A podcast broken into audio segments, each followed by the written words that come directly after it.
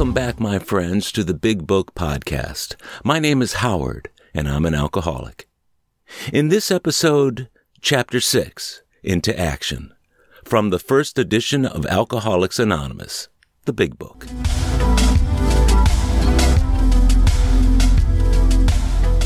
Chapter 6 Into Action. Having made our personal inventory, what shall we do about it?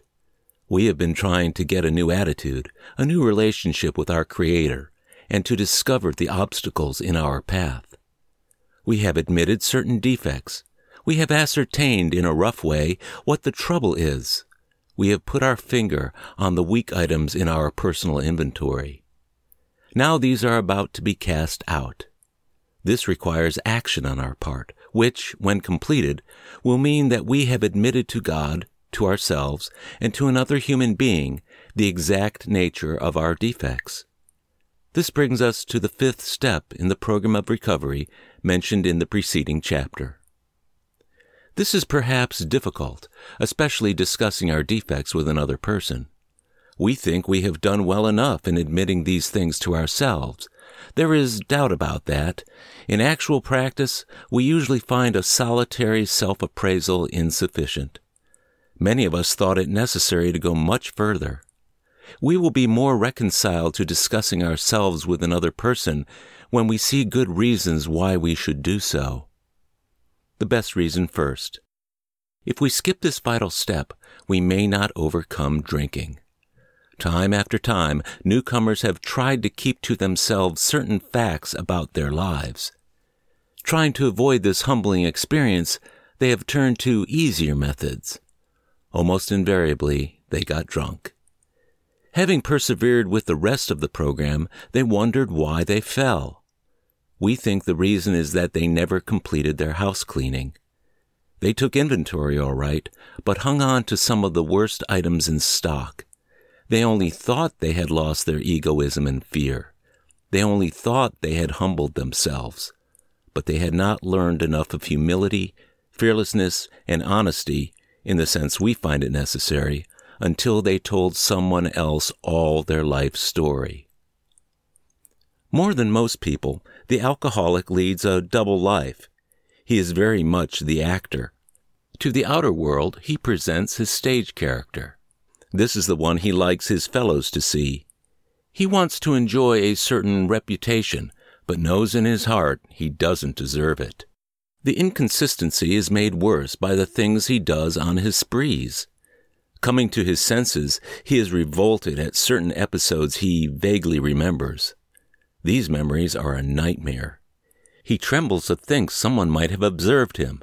As fast as he can, he pushes these memories far inside himself. He hopes they will never see the light of day. He is under constant fear and tension. That makes for more drinking. Psychologists are inclined to agree with us. We have spent thousands of dollars for examinations. We know but few instances where we have given these doctors a fair break. We have seldom told them the whole truth, nor have we followed their advice. Unwilling to be honest with these sympathetic men, we were honest with no one else. Small wonder many in the medical profession have a low opinion of alcoholics and their chance for recovery. We must be entirely honest with somebody if we expect to live long or happily in this world. Rightly and naturally, we think well before we choose the person or persons with whom to take this intimate and confidential step. Those of us belonging to a religious denomination which requires confession must and of course will want to go to the properly appointed authority whose duty it is to receive it. Though we have no religious connection, we may still do well to talk with someone ordained by an established religion. We often find such a person quick to see and understand our problem.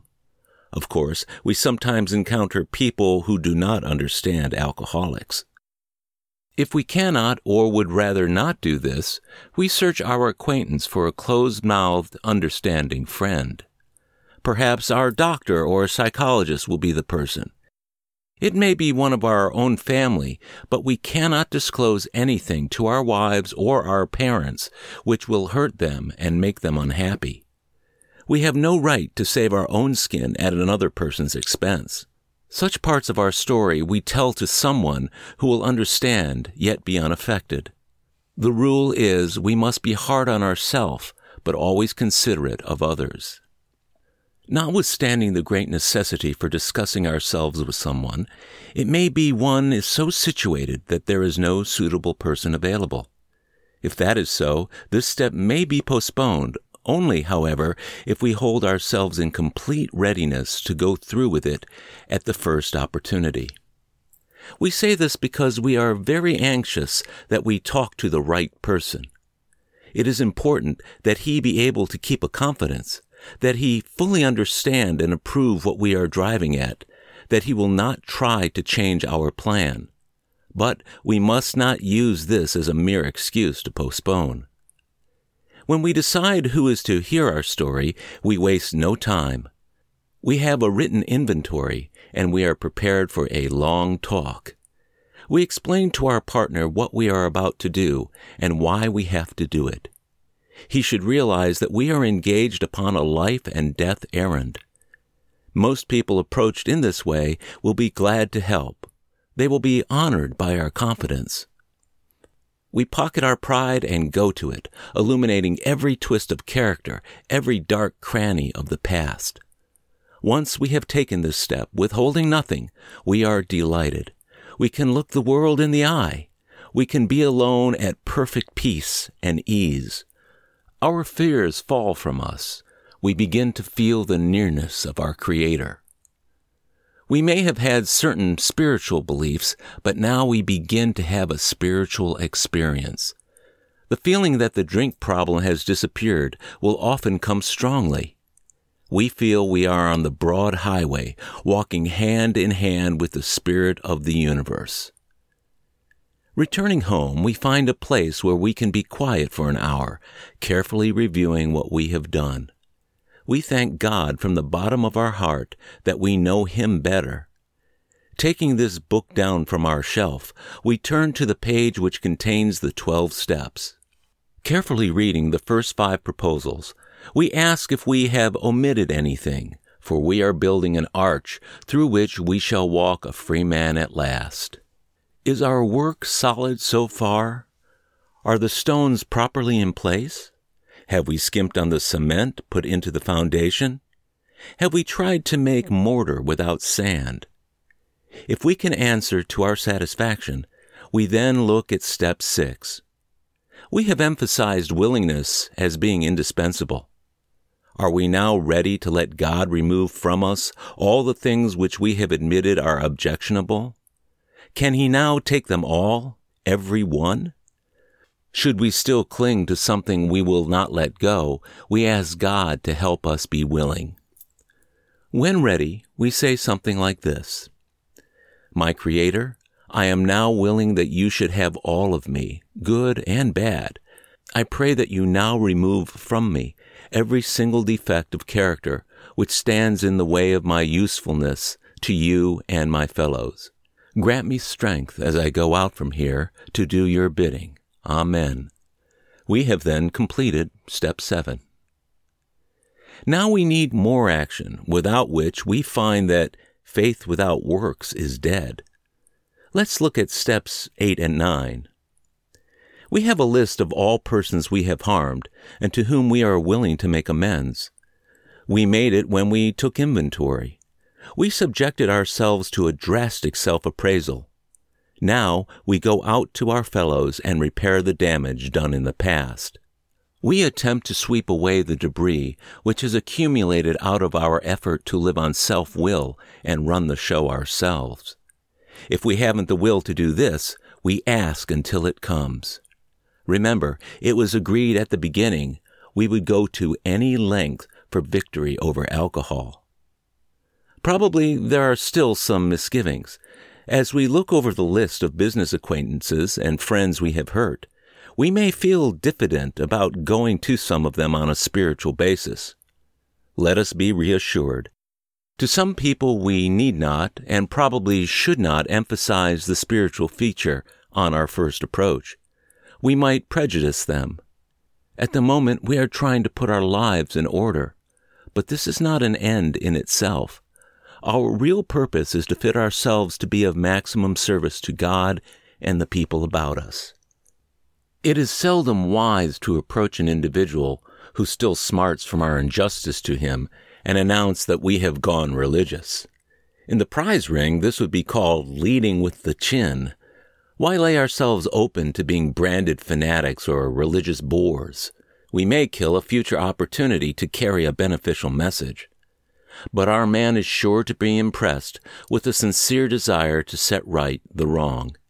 He is going to be more interested in a demonstration of goodwill than in our talk of spiritual discoveries. We don't use this as an excuse for shying away from the subject of God. When it will serve any good purpose, we are willing to announce our convictions with tact and common sense. The question of how to approach the man we hated will arise. It may be he has done us more harm than we have done him and though we may have acquired a better attitude toward him, we are still not too keen about admitting our faults. Nevertheless, with a person we dislike, we take the bit in our teeth. It is harder to go to an enemy than to a friend, but we find it much more beneficial to us. We go to him in a helpful and forgiving spirit, confessing our former ill feeling and expressing our regret.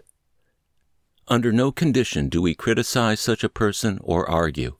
Simply, we tell him that we will never get over drinking until we have done our utmost to straighten out the past.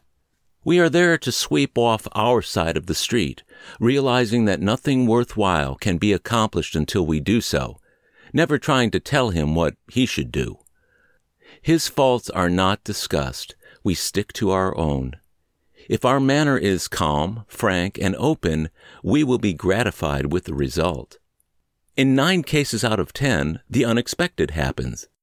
Sometimes the man we are calling upon admits his own fault, so feuds of years standing melt away in an hour. Rarely do we fail to make satisfactory progress.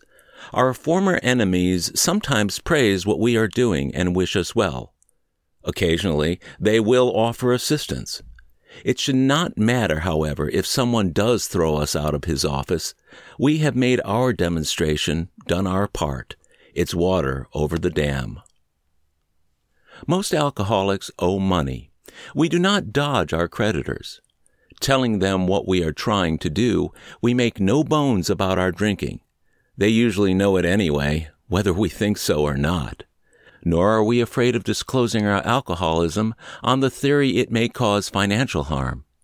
Approached in this way, the most ruthless creditor will sometimes surprise us. Arranging the best deal, we can let these people know we are sorry. Our drinking has made us slow to pay. We must lose our fear of creditors, no matter how far we have to go, for we are liable to drink if we are afraid to face them. Perhaps we have committed a criminal offense, which might land us in jail, if known to the authorities. We may be short in our accounts and unable to make good. We have already admitted this in confidence to another person, but we are sure we would be imprisoned or lose our job if it were known. Maybe it's only a petty offense, such as padding the expense account.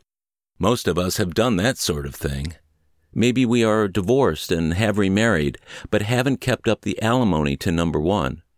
She is indignant about it and has a warrant out for our arrest. That's a common form of trouble, too. Although these reparations take innumerable forms, there are some general principles which we find guiding reminding ourselves that we have decided to go to any lengths to find a spiritual experience, we ask that we be given strength and direction to do the right thing, no matter what the personal consequences may be. We may lose our position or reputation or face jail, but are willing. We have to be. We must not shrink at anything. Usually, however, other people are involved. Therefore, we are not to be the hasty and foolish martyr who would needlessly sacrifice others to save himself from the alcoholic pit. A man we know had remarried. Because of resentment and drinking, he had not paid alimony to his first wife. She was furious. She went to court and got an order for his arrest. He had commenced our way of life, had secured a position, and was getting his head above water. It would have been impressive heroics if he had walked up to the judge and said, Here I am. We thought he ought to be willing to do that if necessary, but if he were in jail, he could provide nothing for either family. We suggested he write his first wife, admitting his faults and asking forgiveness. He did, and also sent a small amount of money. He told her what he would try to do in the future. He said he was perfectly willing to go to jail if she insisted. Of course, she did not, and the whole situation has long since been adjusted. Before taking drastic action which might implicate other people, we secure their consent. If we have obtained permission, have consulted with others, asked God to help, and the drastic step is indicated, we must not shrink. This brings to mind a story about one of our friends. While drinking, he accepted a sum of money from a bitterly hated business rival, giving him no receipt for it. He subsequently denied having received the money and used the incident as a basis for discrediting the man. He thus used his own wrongdoing as a means of destroying the reputation of another. In fact, his rival was ruined. He felt he had done a wrong he could not possibly make right. If he opened that old affair, he was afraid it would destroy the reputation of his partner, disgrace his family, and take away his means of livelihood. What right had he to involve those dependent upon him? How could he possibly make a public statement exonerating his rival? After consulting with his wife and partner, he came to the conclusion that it was better to take those risks than to stand before his Creator guilty of such ruinous slander. He saw he had to place the outcome in God's hands, or he would soon start drinking again, and all would be lost anyhow. He attended church for the first time in many years. After the sermon, he quietly got up and made an explanation. His action met widespread approval and today he is one of the most trusted citizens of his town. This all happened three years ago. The chances are that we have domestic troubles. Perhaps we are mixed up with women in a fashion we wouldn't care to have advertised. We doubt if, in this respect, alcoholics are fundamentally much worse than other people. But drinking does complicate sex relations in the home. After a few years with an alcoholic, a wife gets worn out, resentful, and uncommunicative. How could she be anything else? The husband begins to feel lonely, sorry for himself. He commences to look around in the nightclubs or their equivalent for something besides liquor. Perhaps he is having a secret and exciting affair with the girl who understands. In fairness, we must say that she may understand, but what are we going to do about a thing like that? A man so involved often feels very remorseful at times, especially if he is married to a loyal and courageous girl who has literally gone through hell for him. Whatever the situation, we usually have to do something about it. If we are sure our wife does not know, should we tell her? Not always, we think. If she knows in a general way that we have been wild, should we tell her in detail? Undoubtedly, we should admit our fault. She may insist on knowing all the particulars. She will want to know who the woman is and where she is. We feel we ought to say to her that we have no right to involve another person. We are sorry for what we have done, and God willing it shall not be repeated. More than that we cannot do. We have no right to go further.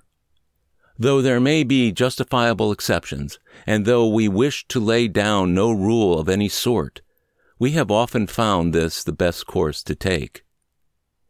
Our design for living is not a one way street. It is as good for the wife as for the husband. If we can forget, so can she. It is better, however, that one does not needlessly name a person upon whom she can vent jealousy Perhaps there are some cases where the utmost frankness is demanded. No outsider can appraise such an intimate situation.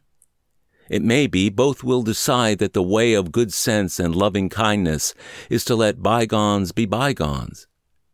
Each might pray about it, having the other one's happiness uppermost in mind. Keep it always in sight that we deal with that most terrible human emotion, jealousy. Good generalship may decide that the problem be attacked on the flank rather than risk a face to face combat. Should we have no such complication, there is plenty we should do at home. Sometimes we hear an alcoholic say that the only thing he needs to do is to keep sober. Certainly he must keep sober, for there will be no home if he doesn't. But he is yet a long way from making good to the wife or parents whom for years he has so shockingly treated. Passing all understanding is the patience mothers and wives have had with alcoholics. Had this not been so, many of us would have no homes today, would perhaps be dead. The alcoholic is like a tornado roaring his way through the lives of others. Hearts are broken, sweet relationships are dead, affections have been uprooted, selfish and inconsiderate habits have kept the home in turmoil. We feel a man is unthinking when he says that sobriety is enough. He is like the farmer who came up out of his cyclone cellar to find his home ruined. To his wife he remarked, Don't see anything the matter here, Ma. Ain't it grand the wind stopped blowing? Yes, there is a long period of reconstruction ahead. We must take the lead. A remorseful mumbling that we are sorry won't fill the bill at all. We ought to sit down with the family and frankly analyze the past as we now see it being very careful not to criticize them.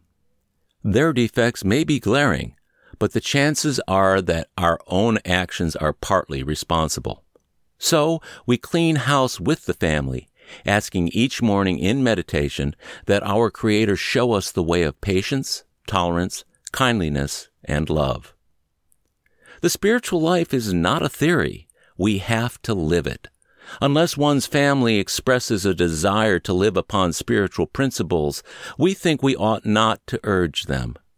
We should not talk incessantly to them about spiritual matters. They will change in time.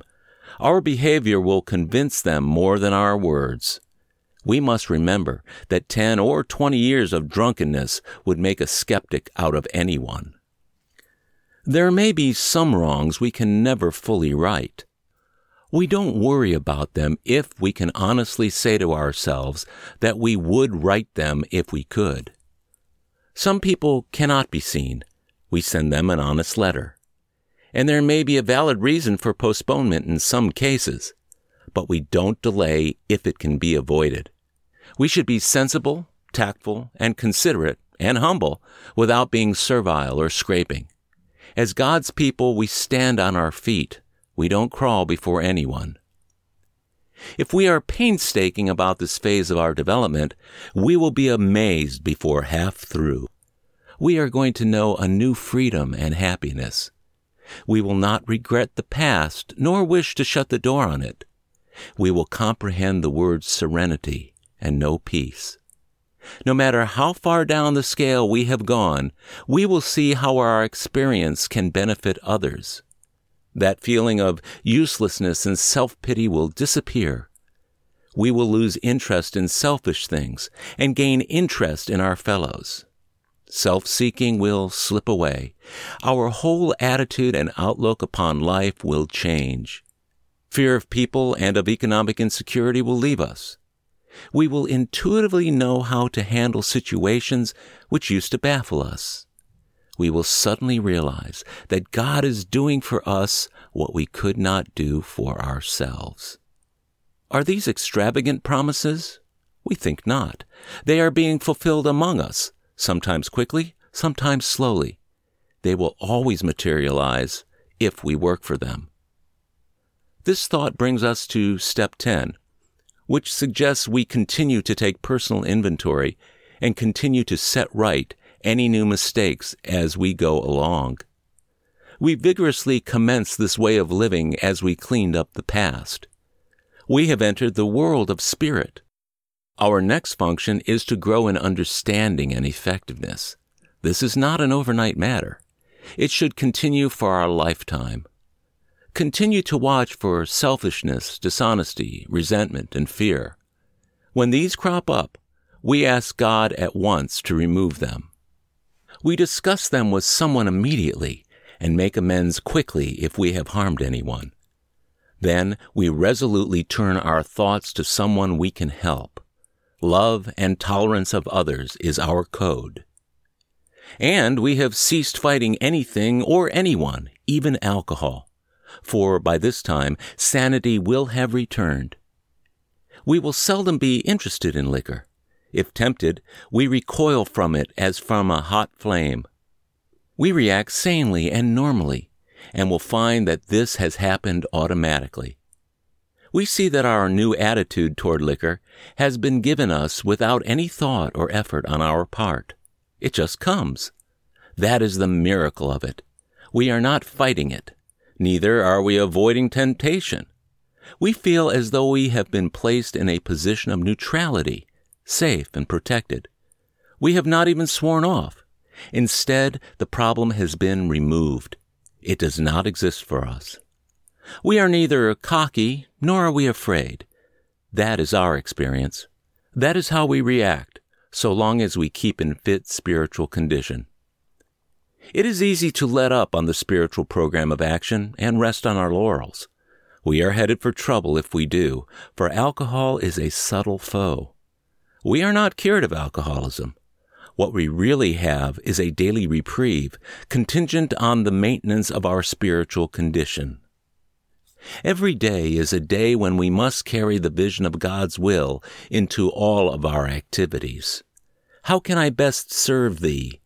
Thy will, not mine, be done. These are thoughts which must go with us constantly.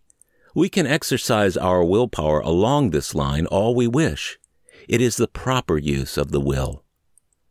Much has already been said about receiving strength, inspiration, and direction from Him who has all knowledge and power. If we have carefully followed directions, we have begun to sense the flow of His Spirit into us. To some extent, we have become God conscious. We have begun to develop this vital sixth sense. But we must go further, and that means more action. Step 11 suggests prayer and meditation. We shouldn't be shy on this matter of prayer. Better men than we are using it constantly. It works if we have the proper attitude and work at it. It would be easy to be vague about this matter.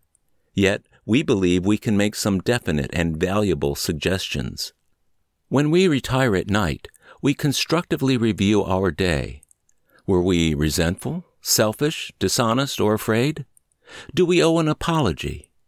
Have we kept something to ourselves which should be discussed with another person at once? Were we kind and loving toward all? What could we have done better? Were we thinking of ourselves most of the time? Or were we thinking of what we could do for others, of what we could pack into the stream of life? But we must be careful not to drift into worry, remorse, or morbid reflection, for that would diminish our usefulness to others. After making our review, we ask God's forgiveness and inquire what corrective measures should be taken. On awakening, let us think about the 24 hours ahead. We consider our plans for the day. Before we begin, we ask God to direct our thinking, especially asking that it be divorced from self pity, dishonest, or self seeking motives. Under these conditions, we can employ our mental faculties with assurance, for after all, God gave us brains to use. Our thought life will be placed on a much higher plane when our thinking is cleared of wrong motives. In thinking about our day, we may face indecision. We may not be able to determine which course to take.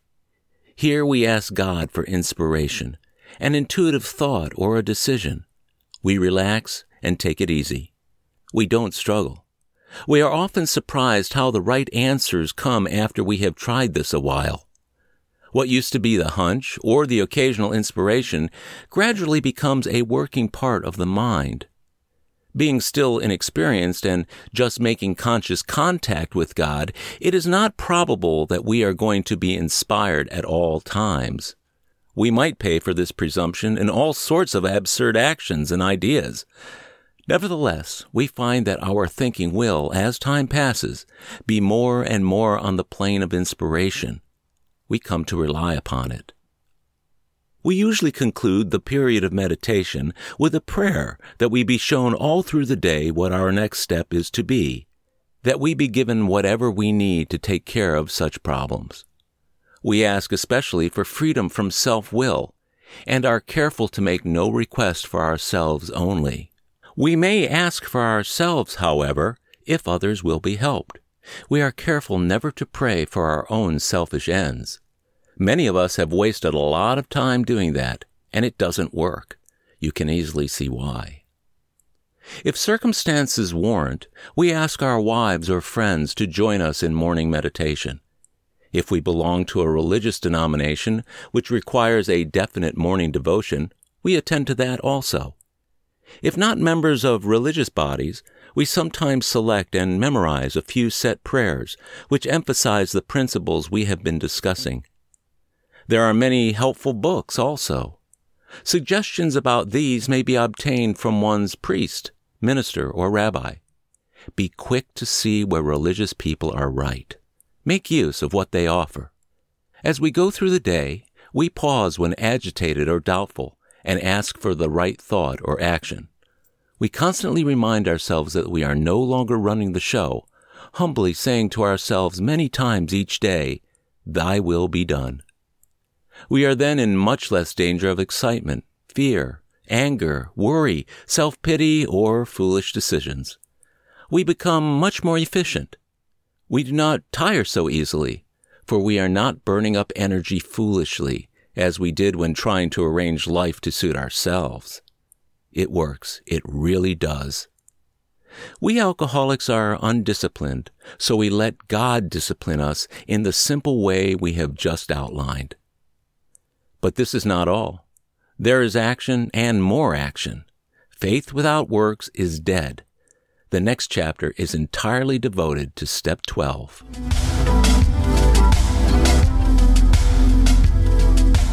This concludes the reading of Chapter 6, Into Action, from the Big Book of Alcoholics Anonymous. I'm grateful you listened. Stay tuned for the next episode, Chapter 7, Working with Others. Download and subscribe to future episodes of the Big Book Podcast at Apple Podcasts, Spotify, Stitcher, iHeartRadio, or wherever you get your podcasts. Or listen at our website, bigbookpodcast.com. And share this podcast with your friends and anyone you know who has a desire to stop drinking. It may be the only version of the Big Book they ever hear.